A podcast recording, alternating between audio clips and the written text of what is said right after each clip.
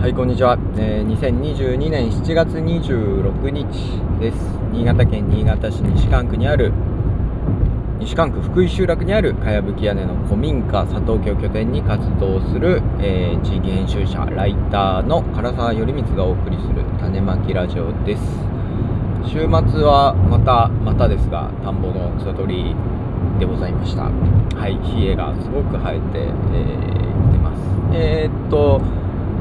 週末何人かな ご、ろくにんぐらい、えー、大人が、えー、来てですね冷え取りをしたんですけれども、今回初めてその田んぼの、えー、草取り冷え取りに、まあ、チャレンジをする方もいらっしゃってね、やっぱりこうなんていうんですかね、目が慣れないと冷えと稲の区別って全然つかないっていう感じでですね、あのだいぶ苦労されてましたけど、だんだんねこうなんとなく目が慣れてくる。だから人間の目ってすごいですよね。あのー、何回かこうヒエと、えー、稲ですかね、見分け方とかですね、えー、まあ最初に当然教えるわけですよね。これこういうポイントを見分けるとヒエと稲が違う。例えばですね、地毛といってですね、えー、耳の毛だと思うんですね、地毛、うん、っていうとで、あの稲はですね、あのー茎がこうグググーっと伸びていて、最初の葉っぱがスッと出てる生えてるところの下あたりにですね、地毛といってこう耳毛が生えてるんですね、えー、だけどヒエ類は生えてないので、まあ、それをパッと見た時にあこっちはヒエだとかですね、あとまあ薄さだったりとか、えー、厚さだったりとかいろいろ見分けるポイントはあるんですけれども、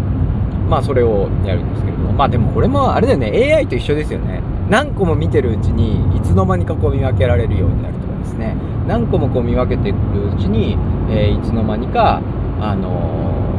ー、判別できるようになるっていうですね、やっぱ人間もですね エーアイ と エーアイ のディープラーニングのモデルがですね、人間の学習みたいなんでね、たくさん数を見ると覚えるっていうのは、まあなんか根本なんだなっていうのを改めてですね、今日あの草取りをしていて感じました。やっぱりね、できるようになる、分かるようになるにはですね、理屈の部分というのも大変大事ですけれども、やっぱりたくさん数をこなす、たくさん見分ける、たくさん経験するっていうことをとにかくやってみるっていうのが、まあ、大事なのかななんてことを、えー、思っておりました。楽しかったです。でね、その中のメンバーの一人が言ってたんですけどね、あのその中でよんじゅうだいこうはんになるのかな、えー、なんですけれども、もうよんじゅうだいこうはんになってもこう稲がねどうやってできるか全然知らなかったよって言っててね、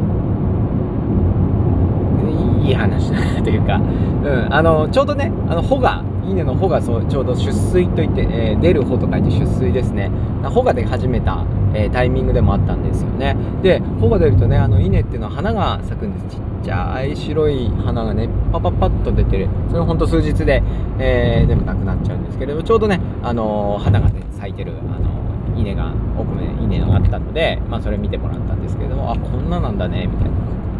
知らなかったよみたいな感じでね、やっぱりまあ生きてるとねいろいろ知らないことがあってですね、まあ、何歳になってもこう新しい発見、新しい気づきとかですね、えー、勉強することがあるんだなっていうのを、えー、思いますし、やっぱねこう米日常的に食べるものがねこうどうできてるのかっていうのをねこうじっくりと、えー、観察するっていうのは楽しいですよね。でそれがまた今私は米遊びなんですけども作り始めてごねんめなんですけれども、やっぱりねごねんやってもうまだまだ分かんないことがたくさんっていうかですね、えー、で、まあ、だから面白いというかですね、えー、なんていうんですかね、まあ、何事もこう自分がね常に正しくて知った気になっちゃいけなくてですね、まあ、常にこう勉強する姿勢っていうのがなんか世の中には大事なんじゃないかなというふうに、えー、思いました。なんかいいですよね、米をみんなで作るっていうのは。今ね本当に米作りも本当一人一人でね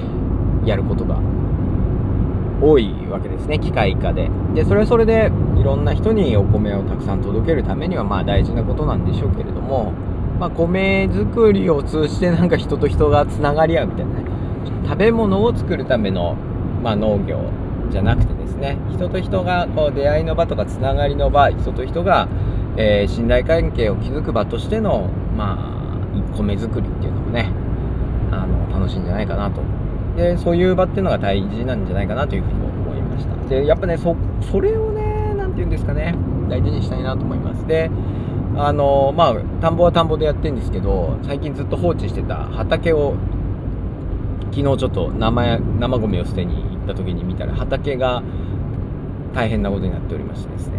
あの雑草でです、はい、ちょっとなんかね、こうあ梅雨明けが早かったけれども、また雨が、ね、降ってきて、こう暑い時期に雨が降ったせいかですね、こうちょうど雑草に水をやる素晴らしいタイミングだったのかなみたいな感じですね。雑草がほんとすごい茂って、それ田んぼもなんですけれども、えー、これを仮に雑草をどうにかやっつけないといけないと、えー、いう感じなんですけども、なんていうのかな。で、それでまあ本当に、いや仕事がいっぱいだ、やってる時間ないよとか思ってたんですけれども、なんかね、冷静に考えると、こう何かを維持するっていうのが、その状態を維持するっていうのはすごい大事だなと思って、えー、雑草を管理するっていうのは、雑草をいくら買ってもですね、なんか新しいものはできないんですよね。まあ当然野菜とかね、お米はできるわけですけれども、その環境を維持するというか、雑草がない状態を維持するとか、雑草を抑えてる状態を維持するっていうのはですね、まあ、その行為そのものを直接的にはなんか何か新しいものを作ってるわけじゃないんですよね。で、今ほら働くとかで、ね、仕事とかっていうのは結構、うん、花形となってるのがね、そういう新しいものを作り出して売り上げを上げるとかですね、何かを作り出して売り上げ、あの、まあ、ものづくりもそうだし、えー、なんでしょうね、広告とかもそうだと思うんですけれども、うん、なんか作って売るみたいなね、新しいものを生み出して売るみたいなのが、まあ、仕事、働き方のね、基本的には根本にあると思うんですけれども、なんかこう状態を維持するっていうのもなんか大事だなと思いました。で、まあ、例えば町の仕事でもね、あの例えばゴミ収集とか水道とかですね、えー、っていうのは本当にそのゴミが回収されていく状態を維持するというかですね、まあそのまあ、いわゆるコロナ禍の中でね、あのエッセンシャルワーカーと言われた人たちっていうのは、その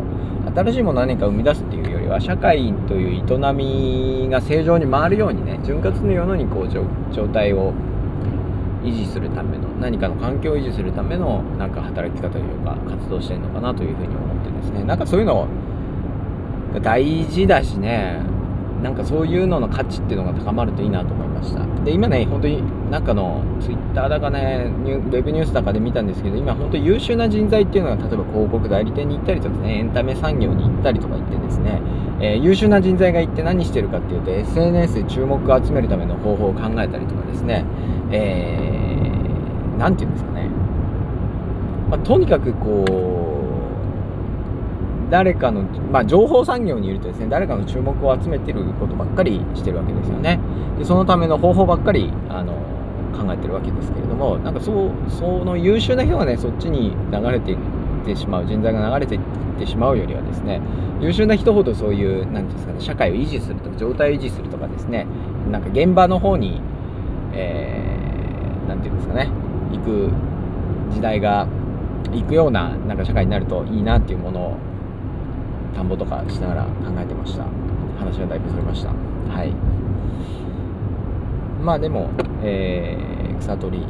もう少し、来週もできるのかどうか分かんないんですけれども、元気なお米を作るため、またその仕事を通じて人と人でが、まあ、遊ぶためにこう引き続き頑張っていこうと思います。はい、なんか取り留めない話になっちゃいましたが、えー、今日の放送これまでにしたいと思います。聞いてくれてありがとうございました。